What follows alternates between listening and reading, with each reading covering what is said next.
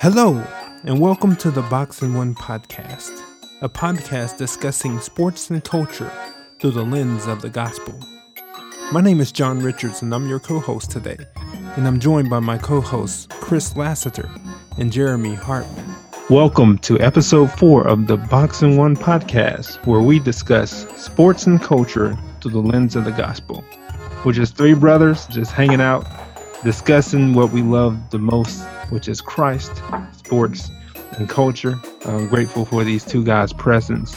And I just wanted to make sure that we um, just gave a quick shout out to the homie Jay Hart, who published a blog this this week, right, man? Uh, today, actually. Yes. Today. Sir. Okay, what was it about? Um, basically, it was just approaching um, the fact when kids are trying to get better at their games, their hoop games. Um, some people don't want to put in the work, and Chris and I, when we played together in college, we had a coach who always used to say, "The work ain't hard. If you if you love the game, the work ain't hard." Um, so, uh, so it was basically just kind of touching on that topic and just um, just kind of going through some things that I went through um, playing basketball and just trying to work through it and say, hey, you know, if you love it, if you really want to be good at it, the work's not hard, it's fun. So. Wow. Okay. So they can check that out at your blog. Is it hartmanbasketball.com? Yes, sir. Hartmanbasketball.com. And look, if y'all didn't know, Jay Hart is a basketball coach, and he's a pretty doggone good basketball coach. So we had to ask him since our podcast is called the Box and One Podcast, we had to ask him this question Has anyone ever ran the Box and One defense on you, or have you ever ran it on anyone else? First of all, you need probably give them a rundown of what the Box and One is, but then uh, answer that question for us. Um, well, the Box and One is a simple defense where you take one defender and put that one defender on the opposing team's best player, and they stay with that best player everywhere they go. As a coach, we tell them you get up in their jersey and you find out what they have for breakfast, and you don't let them go anywhere else. While the other four people are kind of in a square in a box around the lane, and they play zone and cover that area while the one person just chases the other team's best player around. So um, that's kind of the emphasis of the box and one. We're trying to take that one player out of the game and make the other four people beat us. Hmm. And that is the emphasis of the Box and One podcast too. We're trying to tackle one issue at a time. Uh, coming out in the defense that's just reckless, trying to figure out what's going on in sports and culture, and that's where we take that that that analogy from. Now, you need to tell me about one of your players because I think you guys might have seen this defense a lot, and I think you may have had a pretty good player on one of your high school teams, right? Uh, yeah, a young lady I coached. Um, big shout out to Angela Muff Mickens. She just graduated this past Saturday. Big up, Muff. Proud of you. Um, she was a pretty prolific scorer in high school. She was our best player um, for four years. She was all state, all everything. And teams were trying to figure out a way to counter her, so they would play box and one on her.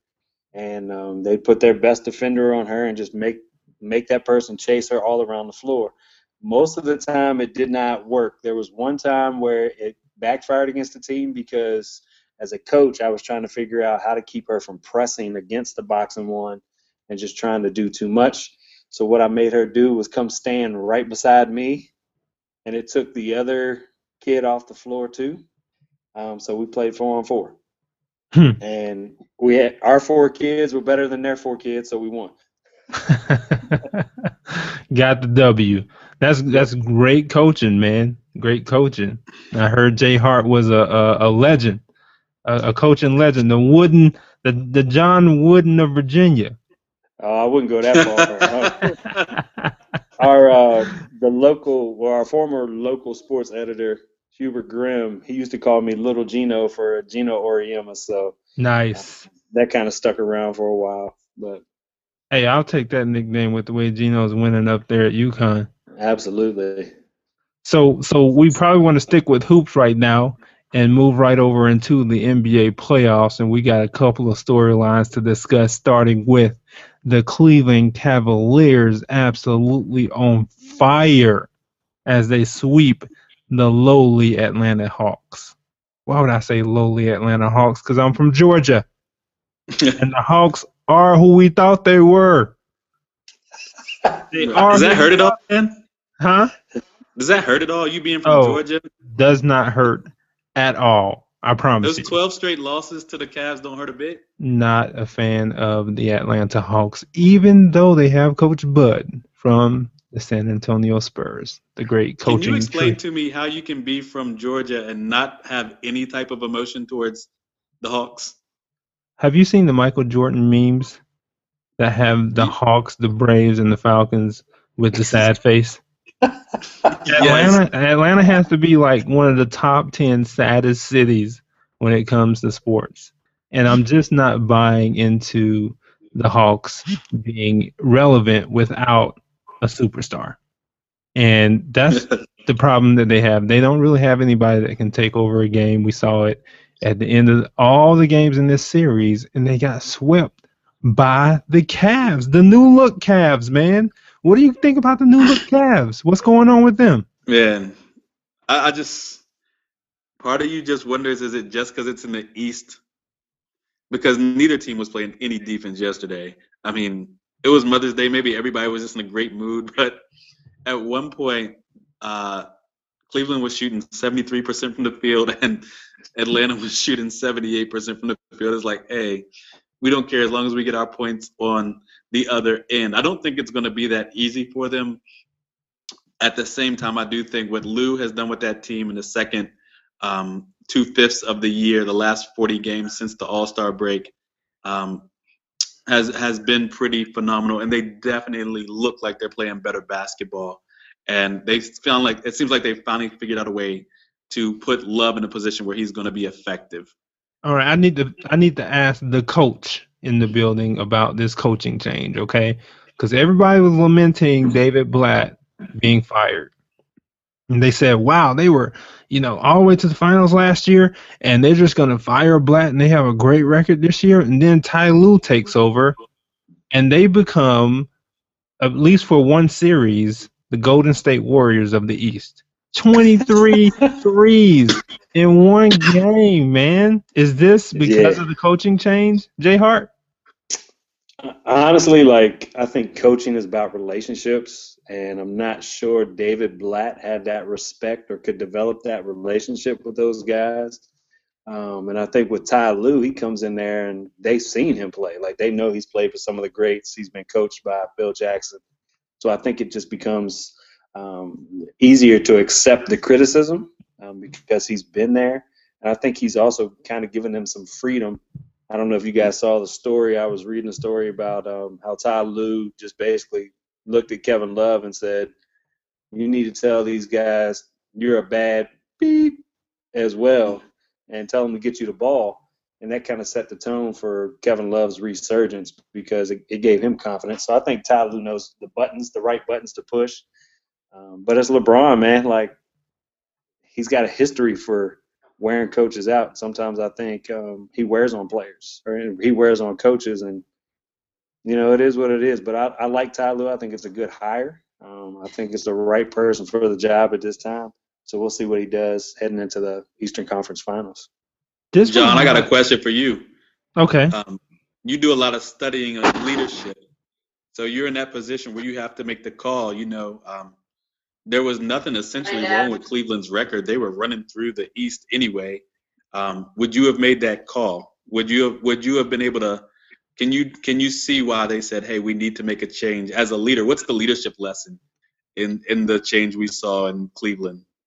Um, the leadership lesson is essentially, I'm going to save some money.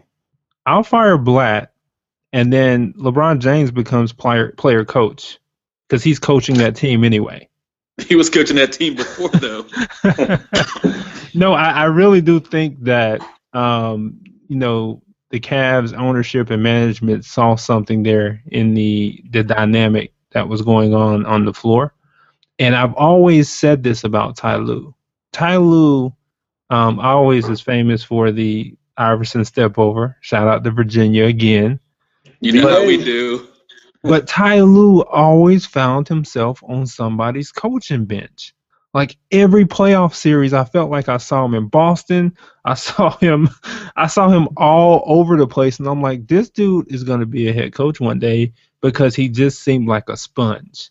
So the leadership lesson there is like, buy your time, be a sponge, be relational, because Ty Lue is a relational coach. And when you become or when you get that head coach job, then players are going to play for you. Because not only is he a, mm-hmm. a, former player, which David Blatt is not, at least not here stateside, who can get respect, he's also someone who has paid his dues per se, and he's bided his time being an assistant coach in positions where he probably felt like he probably could be the coach, i.e., Cleveland, and literally it fell into his lap, and here he is in the Eastern Conference Finals with his team breaking records for three pointers made in a game. Something that you never would have thought possible for the Cavs, especially with Kevin Love, as you said earlier this week, Chris Lassiter. Has he? Did he really like? Was this like a body snatching game where he yes. just said, "Kyle Korver, give me your body and your shooting form because I'm going to hit eight threes this game." What got into Kevin Love, man? I don't know. Before I answer that though, can we can we where do we rank for 2016? Where do we rank the meme of uh, Tyronn Lue's face on Iverson's body while Blatt's face was on Tyronn's Tyronn Lue's body on the ground? Like, is that the number one meme of 2016 so far, or no? I mean, did Birdman did Birdman surpass that? Where do y'all where do y'all rank those two? The Ty Lue meme it might be top five, but I mean, I don't know if anybody's ever gonna get Birdman. Like, I, so here's the thing about the memes, right? Because I I think I might be tiring of the Jordan face, even though the one I sent you guys with Gregg Popovich was amazing. that was great. I mean, that was like one of the most of them were just plopping his face on somebody else's body, but they like blended it into Popovich's face and beard, so it was just the best. But I think that the Ty Lue meme might me might be top five, but probably not the best. Birdman is number one, and he's gonna probably carry the year. What about what about Jordan looking at his phone at the championship game and seeing the meme of Jordan crying in the championship game. That they had three Jordan Cron faces in one shot. That one was pretty amazing too.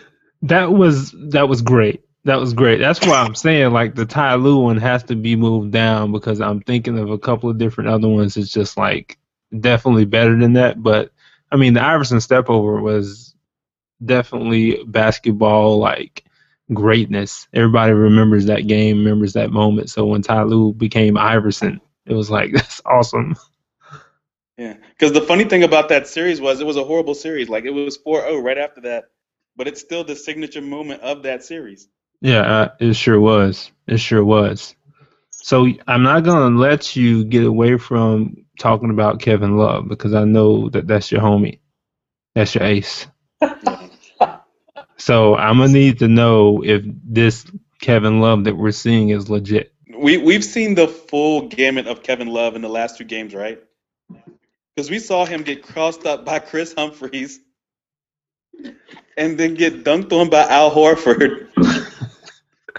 and that then was a just charge, on the offensive end and put up the most amazing double double and then just shoot the lights out. So I mean like these are all the things we thought Kevin Love would be, a horrible defender and one of the worst defending all-stars, perennial all-stars you ever want to see and a great shooter. So I feel like he's really just being himself in this Atlanta series on just, both ends. Um, let's move on to a more important topic, obviously, because we have a great series going on out west in San Antonio and Oklahoma City as the Spurs and Thunder mix it up a little bit, and it's tied up 2 2. The game on yesterday apparently Russell Westbrook, as we've talked about before, remembered who the best player on his team was and deferred to Durant. It seems like it. And Durant drops 41 in front of Mama on Mother's Day. Now, is this cause for concern for my Spurs? I'm not going to answer that because I might be biased, and I need to know that from you guys. See if you're concerned. See if I need to definitely block you from the podcast, the rest of it, um, or or are the Why my mic go cold? are, are the Spurs going to be okay? I think the Spurs are going to be okay. Um, and the reason I say that is because despite Kevin Gar or Kevin Garnett, Kevin Durant going nuts in the fourth quarter, traditionally this year, Oklahoma City has collapsed in the fourth quarter. Um, and I feel like when the game gets tight, I feel like the Spurs will find a way to pull it out. It may go seven. Um, for some reason, I just have this feeling that those two wins that OKC have now are the only two wins they're going to get for the series. I think Russell Westbrook's going to do something crazy and cost OKC another game. I think it's good for entertainment value, but um, how how petrified were those fans at OKC last night? Had Durant not gone off, thinking, "Wait, we could go to San Antonio, lose, be done," and that was the last game Kevin Durant possibly played in Oklahoma City. Yeah. Here's my question for you, John Richards.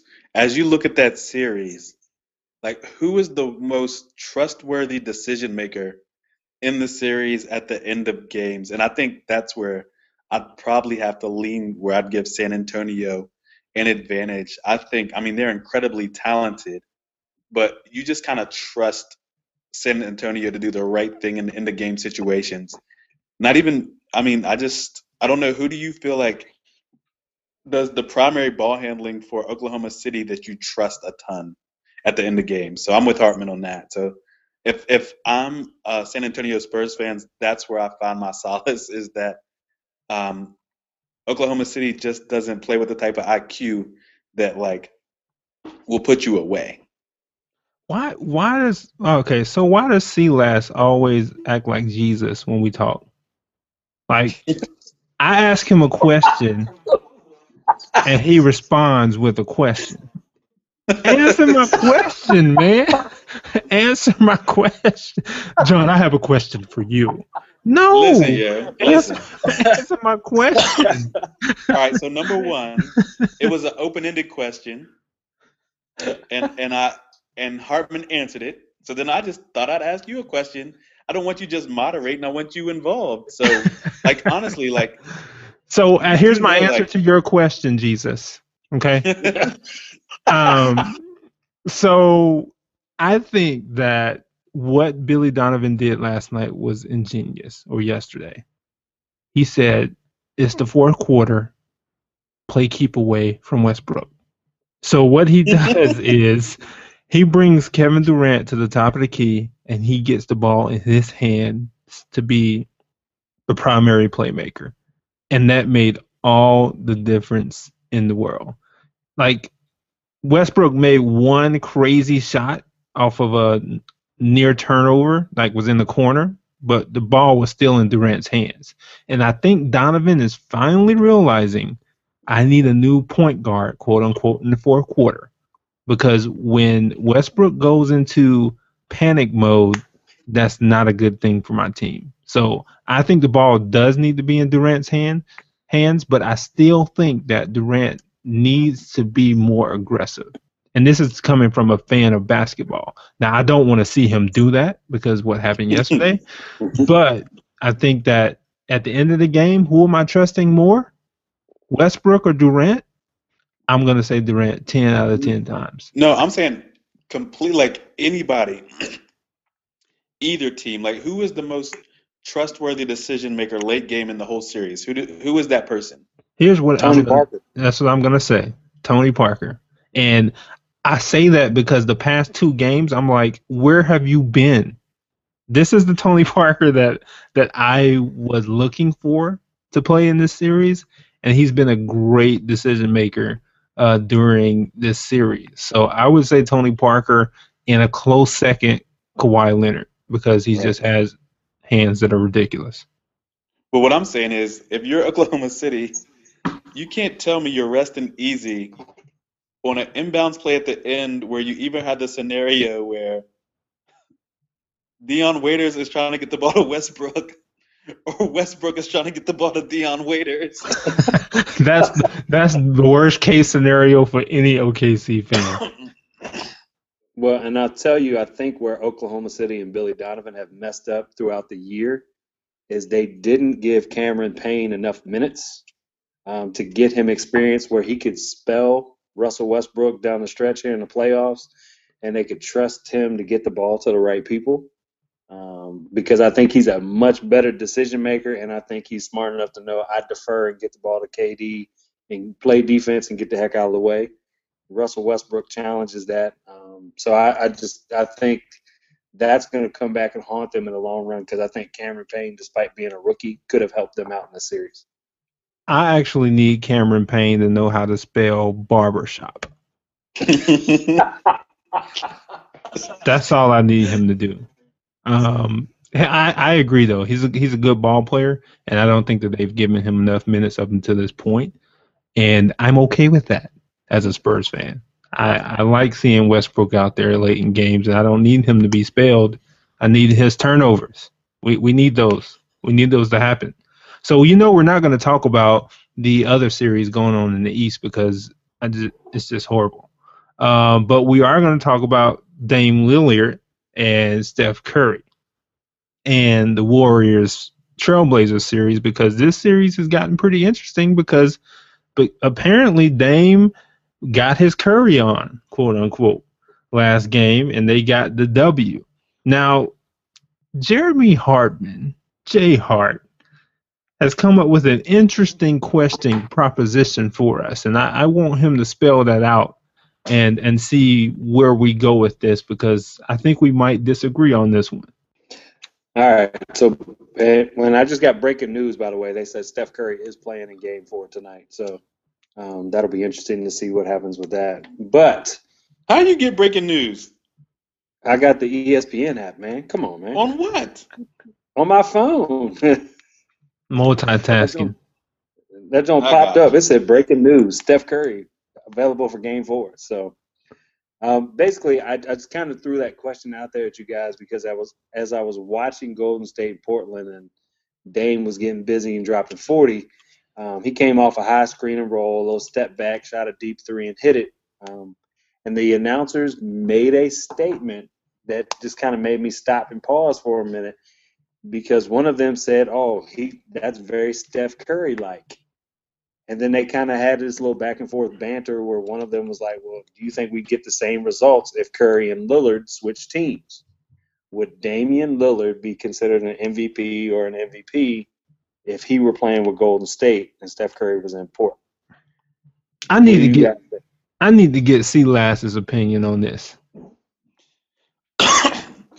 um so first I'll say um the interesting thing about both of Portland's backcourt and um, Golden State's backcourt is they're all four-year college players, and none of them played at a big, prestigious school that's used to producing the all stars. So it's kind of like already kind of this neat contrast between the two. Um, I still don't think there's any way you can say that like Dame is in the same level as Steph, but I don't think there's any way that there's that Dame isn't an all star in the West. And I don't. I mean, John had an interesting point in saying, "All right, well, take a point guard off. Who are you gonna take off? Westbrook."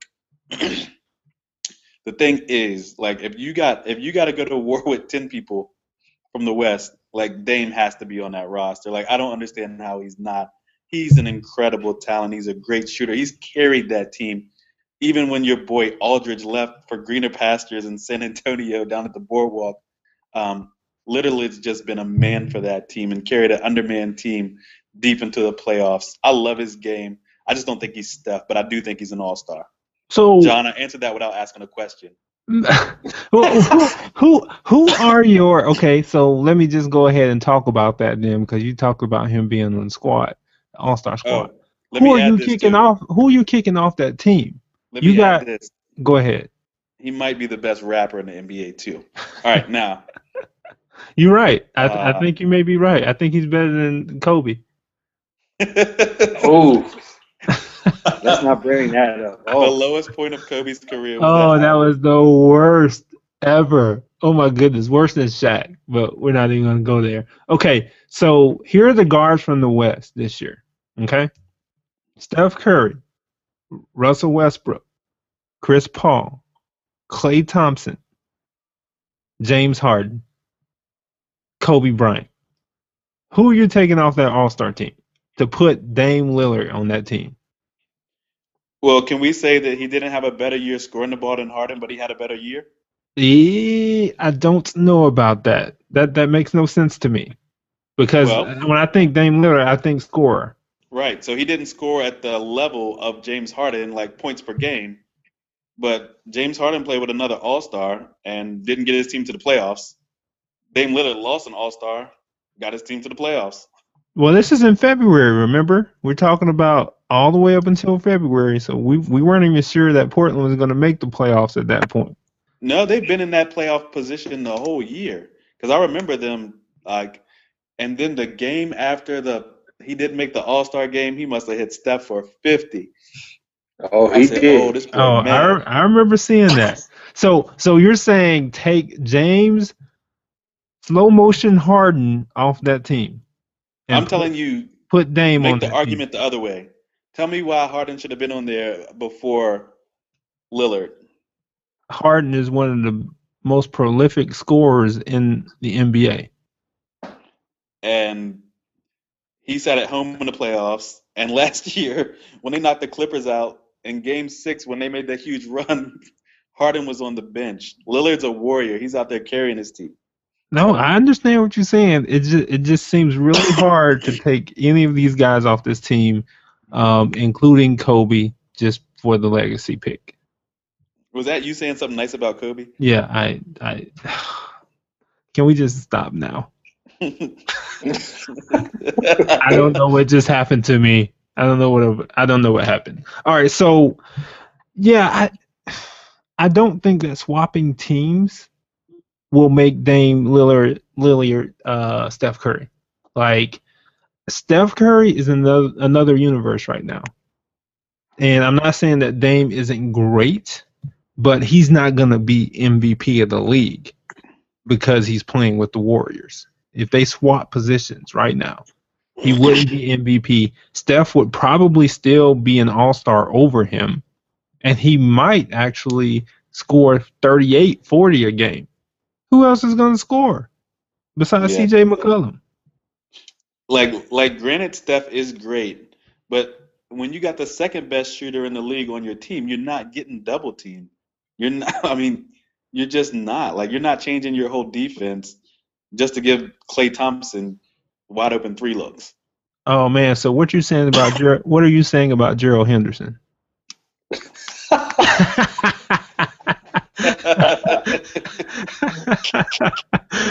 Dang, Gerald Henderson. See, last just called you out. He said you were a bum. That's Did we know he was in the did we know he was still in the league before the playoffs started?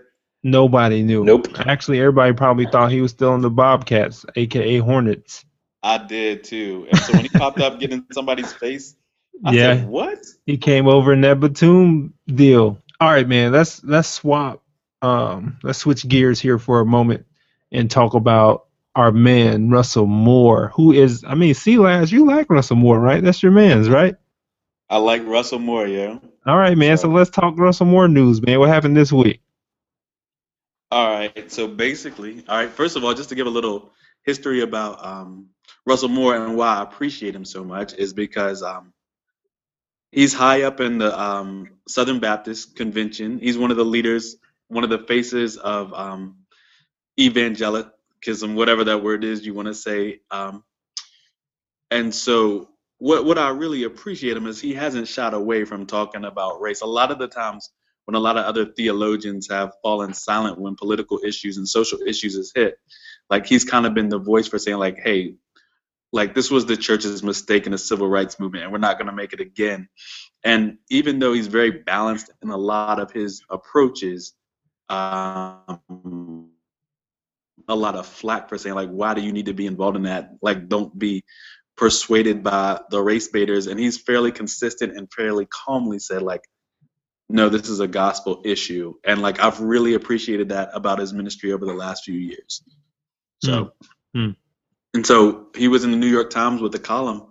Um, and I think you had a part of the column there, but I just love the story that he told, like introducing the um, column about a church down in the South where um, essentially all of the church members had moved out to the suburbs, and then the church wanted to have an influence in the inner city, but all the inner city was black, and the church was wondering why it couldn't grow. Um, and then just talked about like how we were um, somehow we were uh, losing ground and how some of the choices we had made in the past had left us in some interesting conundrums as evangelicals. Thought it was just a really good article. And I know you had a piece of it at the end that was really powerful that you were going to share. Yeah, so you know he he goes through the article and talks about um, the article is called "White No More." And I think it, it deals with um, the changing face of evangelical Christian Christianity, um, and talking about how Western Christianity has dominated the landscape so far, but things are kind of shifting, um, not only geographically but also demographically. And he he ends the article with the mic drop to end all mic drops. Okay. he says that the man on the throne in heaven, being Jesus, is a dark skinned Aramaic speaking foreigner, in quotation marks, who is probably not at all com- impressed by chants of Make America Great Again. That's like boom, drop my New York Times article over. Then your boy, your boy Donald Trump actually tweets at him.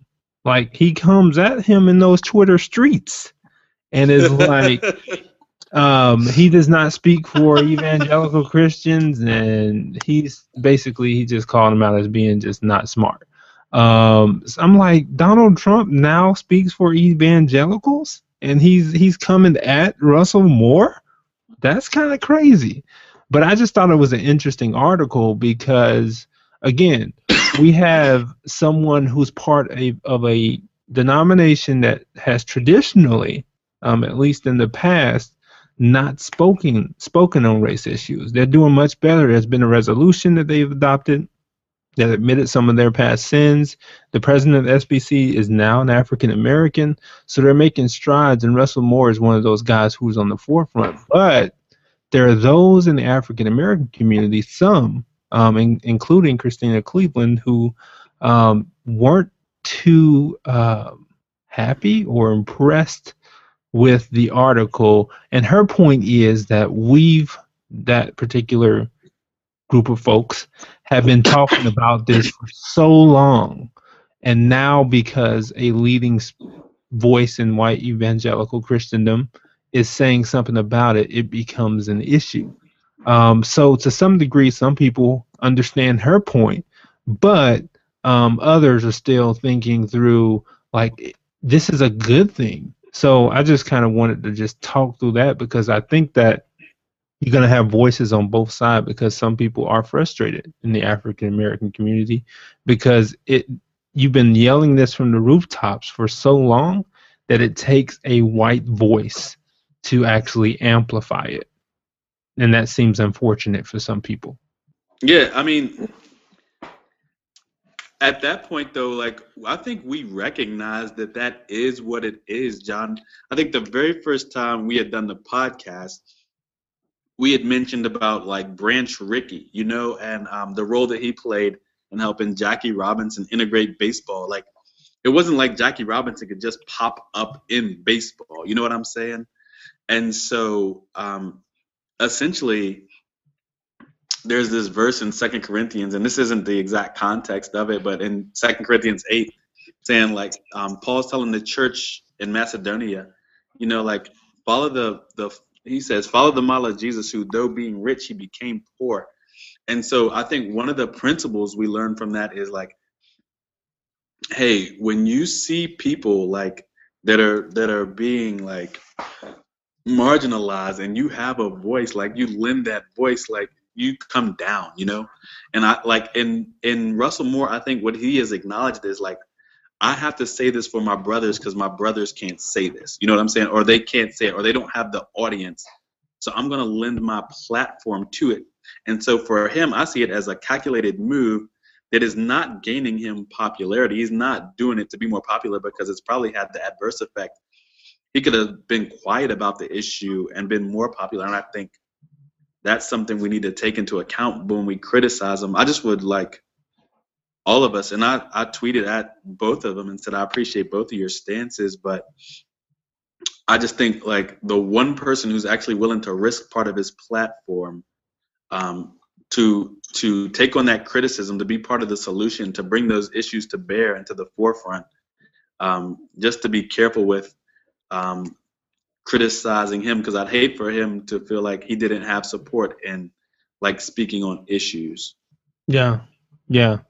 And and speaking of, of platform, I want to go over to my my one one six resident expert, J-Hart, and talk about our boy. one one six, our boy Lecrae, who this week appeared on ESPN's First Take, a very popular show on the network, and he appeared there to discuss his book Unashamed and uh, being a part of the hip hop culture, including sports. And he talked about different chaplaincy opportunities or opportunities he's had to come and speak to different sports teams. And it's interesting because Skip and uh, your boy from Philly, what's his name? Stephen A. Oh man, I, I'm not a Stephen A. fan. Um, so they were they were really engaged and and really interested in what Lecrae had to say. And it's interesting because Skip was like, "Hey man, I listened to your music, and you're like one of the first Christian hip hop dudes that isn't corny." And I was like, "Whoa." That that's kind of crazy. So J-Hart, did you see the segment and, and was there anything that was encouraging for you there or anything that just, you know, that you felt might he might have uh, should have laid out a little bit more in terms of the gospel. I did see the segment. Um, a couple of the things that stood out to me is I think Lecrae handled it very well and gracefully. I think Stephen A. almost seemed like with some of his questioning, almost seemed like he was trying to throw a little bit of shade or to try to. no, because he like he threw it out there where it was like, okay, I know you're a Christian, but how do these people accept you or how can you really relate to these people? Um, and i think there was almost some skepticism on stephen a's part. Skip bayless he almost seemed reverential toward lecrae like he was like bowing down to lecrae. You're great. I think you're this. I think you know you're refreshing. Uh, i think there was a lot of class shown on lecrae's part. I think he did a good job of keeping um, the focus where it needed to be. He wasn't trying to make it all about him um, he did say, "Hey, I'm a Christian that does this," and you know the the whole conversation with the the genre thing, and you know, is, is he making gospel music or Christian music, and whether or not he's an artist who's a Christian or a Christian artist. Like, I think that that conversation is going to be around for a while, but I think Lecrae handled it with class. Um, I think he did uh, as good a job as he could. He answered the questions to the best of his ability. Uh, my favorite part had to be when he was talking about when he did the uh, chapel service with the Giants, and he was trying to make everybody seem like as normal as possible, like he understood. And he was like, "Oh yeah, I need a volunteer, like you, you, right there. What's your name?" And he was like, "Oh, Eli." He was like, "Of course it is."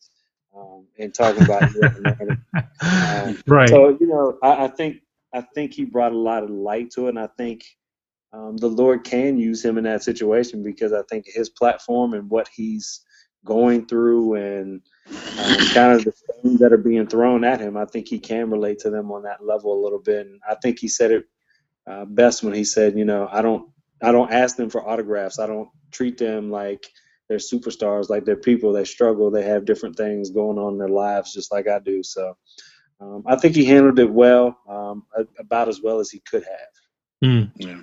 Mm. So, so, there, there was a pretty uh, pretty significant discussion about hip hop um, on First Take, and he talked about his affection for hip hop.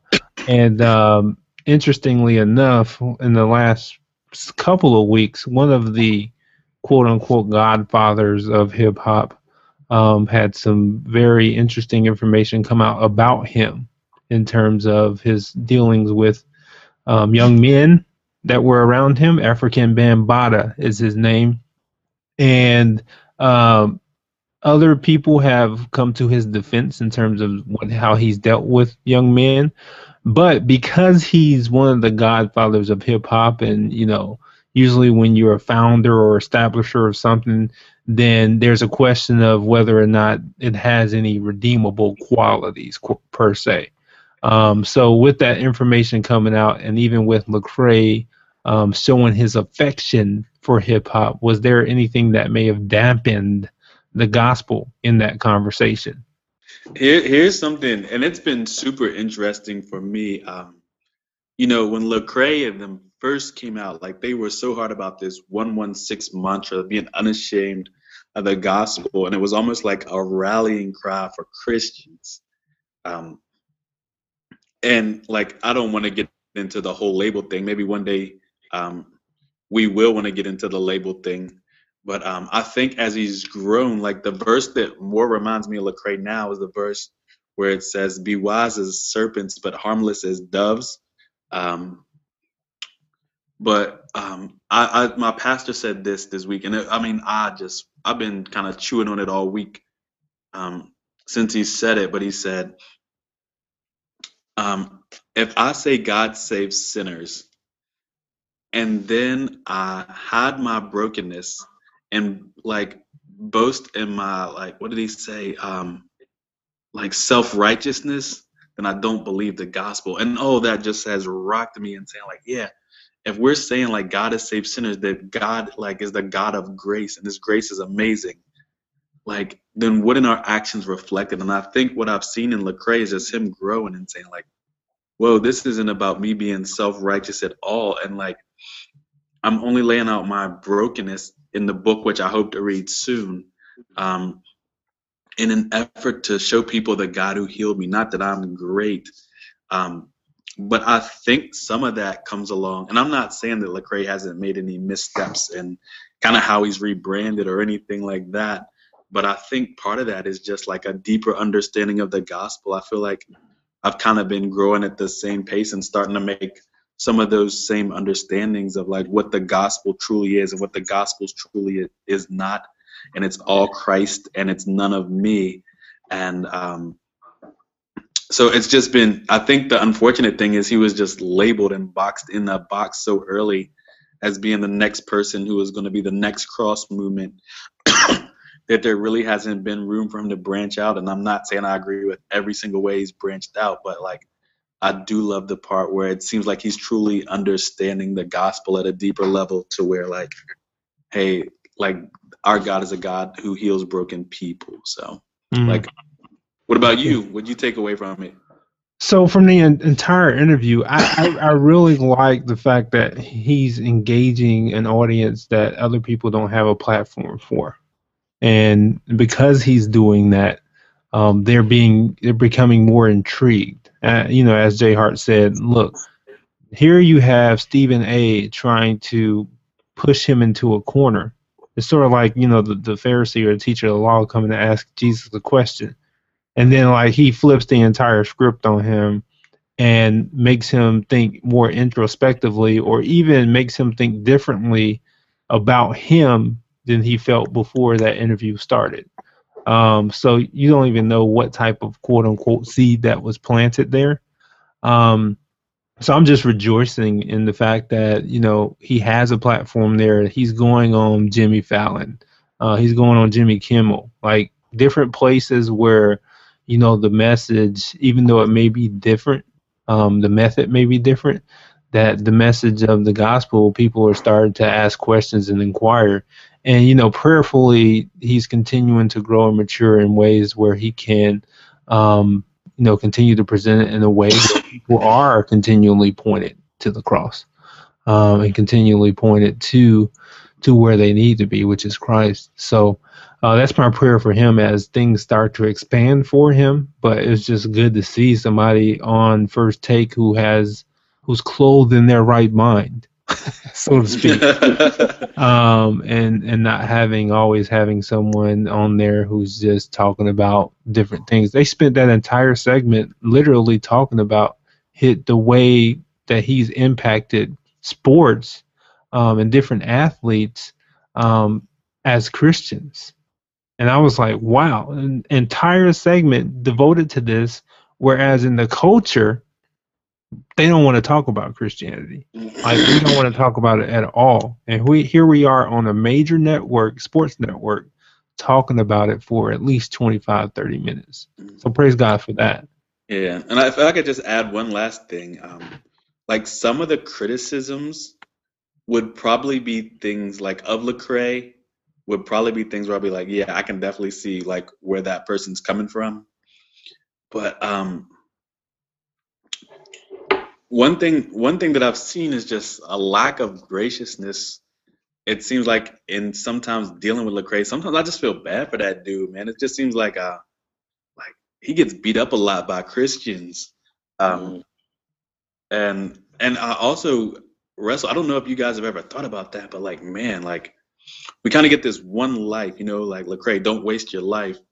Um really it was John Piper book first, but um like we get this chance to impact the world but like as we decide like hey we're gonna live for christ and try to maximize our impact for the gospel's sake man like um that comes with a lot of criticism and a lot of wounds and just saying like man i don't know like i guess you just the lord gives you grace as he extends your platform man but that seems like a a tough road to bear and sometimes since we're all one body seems like it's kind of tough unnecessarily mm. So I mean, it's just like you know, Paul wrestled with this same thing. Not saying he's clean in his approach at all, but like coming back to Jerusalem with anxiety, like coming back to the church, having to explain how he's presenting the gospel mm. and how he's reaching these Gentiles that the church isn't necessarily equipped or even prepared to do. And Paul um, comes there with a lot of anxiety, but because of the heart he has, because he wants to see people transformed by that message, um, the church eventually uh, receives that message, and you know they send back that letter out to to the diaspora, like asking them to do a couple of different things, but the whole circumcision thing apparently becomes off the table at, at that point, so to speak. But um, you know, prayerfully, we as a church can understand that there are different there's going to be different methods um, as long as the message remains the same. And uh, we can just pray for the people who are out there doing it differently than we are. Um, and i think that that's that's probably some wise counsel that comes straight from first century church and from what they've done. Yeah. so speaking of gospel man i know you know you know you guys are um, well read men of god and uh, I just wanted to get personally because I always have to ask people this. It's just one of my things. Like, what what is your if you had to be locked on an island like Patmos, not burned with any oil or anything like like the awesome. Mine had to be that island. No. So if you're you're on a deserted island that you can take one gospel with you, what would it be and why? Luke. I'm going Luke. You mean just like one of the like one of the four gospels? I hope so. I don't know if there are any other ones. we, we don't want to talk about Thomas and others right now. Luke, I'm going Luke. I'm going Luke every time because um, I mean he a Gentile like me, right? like no, um, but like the theme of Luke that he's the savior of the whole world, and Luke has so much. Even though it's one of the synoptics, it's like the most different of the synoptics, where um, you have so many different stories that only appear in Luke that kind of like that Luke uses to tie into that hey Jesus is the savior of the whole world theme. So Luke is like um as somebody who's done a lot of campus ministry, like I've always been partial to the gospel in Luke. So Hmm. Hmm. That's good, man. A lot of women and children in Luke too. I like that. Like that component of it. Those who are disenfranchised. What about mm-hmm. you? What about you, sir? Oh man. You know, I I would probably say John because I feel like I've spent the most time in that book. Um, wow, I don't know. I like Luke too. Like I, sheesh. Really, you just, If I went wanna- you first, just trying to be you just double minded I mean, right now. Um, can I- I'm can I all out of context, can but I I'm just saying take the whole New Testament with me? No one book, man, one gospel, one gospel that you have to chew on over and over again. I would have to say John, just just from the fact that um, I spent so much time reading that and doing book studies and in that gospel. So um, I would go with John. You're gonna have to go with John's gospel. Okay. Yeah. So for me, that is a likewise a difficult choice. Um, I actually like Mark a lot. I think that the uh, immediacy of Mark moves me Mm. uh, and moves me to do. Like just seeing those words immediately, immediately. 16 chapters. It's like a gospel tract um, that Mark released first to the church. Um, and then it just ends abruptly. Like women are scared. Now go do gospel work.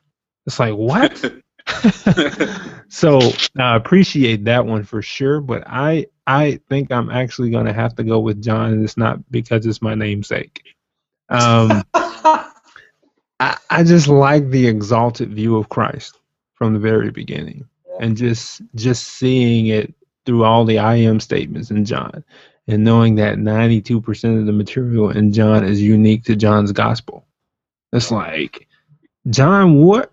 My goodness, he was laying on Jesus' bosom for real, because he had um, he wrote a lot of content that was um, very encouraging for me early in my walk. You know, just reading John in the New New Living Translation before moving over, and just being encouraged by some of the words in there um, have caused me to have an affinity for that book. So, yeah, I would say the Gospel of John. Um, All right, um, can we can we make a point though? Can we make one other point? what's that?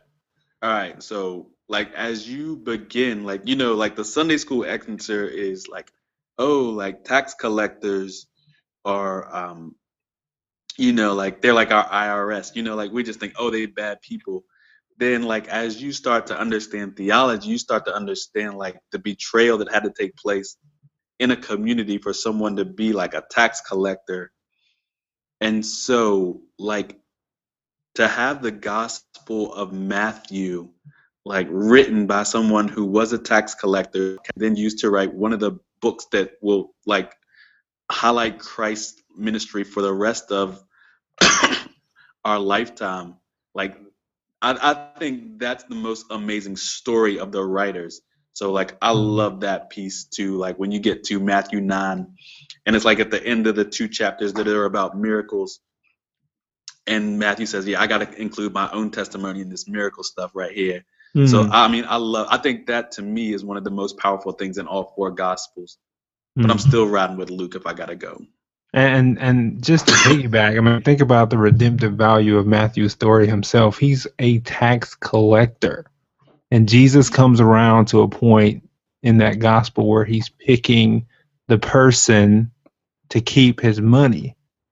And Matthew has his resume ready, like, dude, I collected taxes. And then he turns around and picks Judas. Like, if that's a leadership fail in most people's books, that's probably on the list for sure. Mm. And Matthew's spending all this time probably thinking through, like, why didn't he pick me? And then years later, God turns around and says, Look, I want you to be the guy who writes the most about money. So none of your gifts are wasted. They're just not in the time that you want. And I'm just like, that's just amazing to me that Matthew may have been frustrated. And then he turns around and talks about parables of talents and talks about money more than any other gospel in the New Testament because God says, I'm not going to waste anything that I placed in you. It might not be in the time that you want, but I'm not going to waste it. So, so no, you go. no, even in all of that, I just, you know, em- encouraged myself because you know there are times when I'm always like, Lord, why didn't you use this for your glory? I promise you, it could have been for your glory. And he's like, well, I, I, I, was just getting ready to say, I was like, man, I was like, this brother just encouraged me because I'm sitting here like, okay, I got this in me, and like, you know, this is something that Chris and I have been wrestling with, especially with like the job changes, and it's like, man, like you just Amen. really encouraged me. Mm. Um, just with that statement, like, yeah, he did use it. Like the Lord did use it. It just wasn't in you know Matthew's time, but it was still used. So, um, wow, what a what a powerful encouragement um, for the day, man. Goodness. Praise God, man. Praise God. So, John, sir, my um my second time at Legacy, I was at um I had a roommate named Ricky Love. He was from Richmond, like me. Uh, Virginia. He was from Richmond. I'm from Staten. But um, we talked a lot about Matthew's table, and immediately, like the next thing that you read about Matthew after like Jesus call, he invites all of his friends and says, like, come to Matthew's table to meet Jesus, meet this guy I met. Hmm. And it's just a beautiful picture of what the gospel's supposed to do. You know, like, hey, I met him now, you meet him. And um, it was it's just such a beautiful picture. So like that part of Matthew always encourages me. Hmm. So mm. I think we might have changed your mind on your favorite gospel. no, but it's Luke. fine. I'm just That's great, Ben. I'm I'm glad to have that conversation because I love to hear hear from people like what encourages them from particular books and scripture. Um, and maybe we can hit some Pauline later, letters at some point. And I'm not gonna let you guys say Romans. And then uh, Thirteen letters.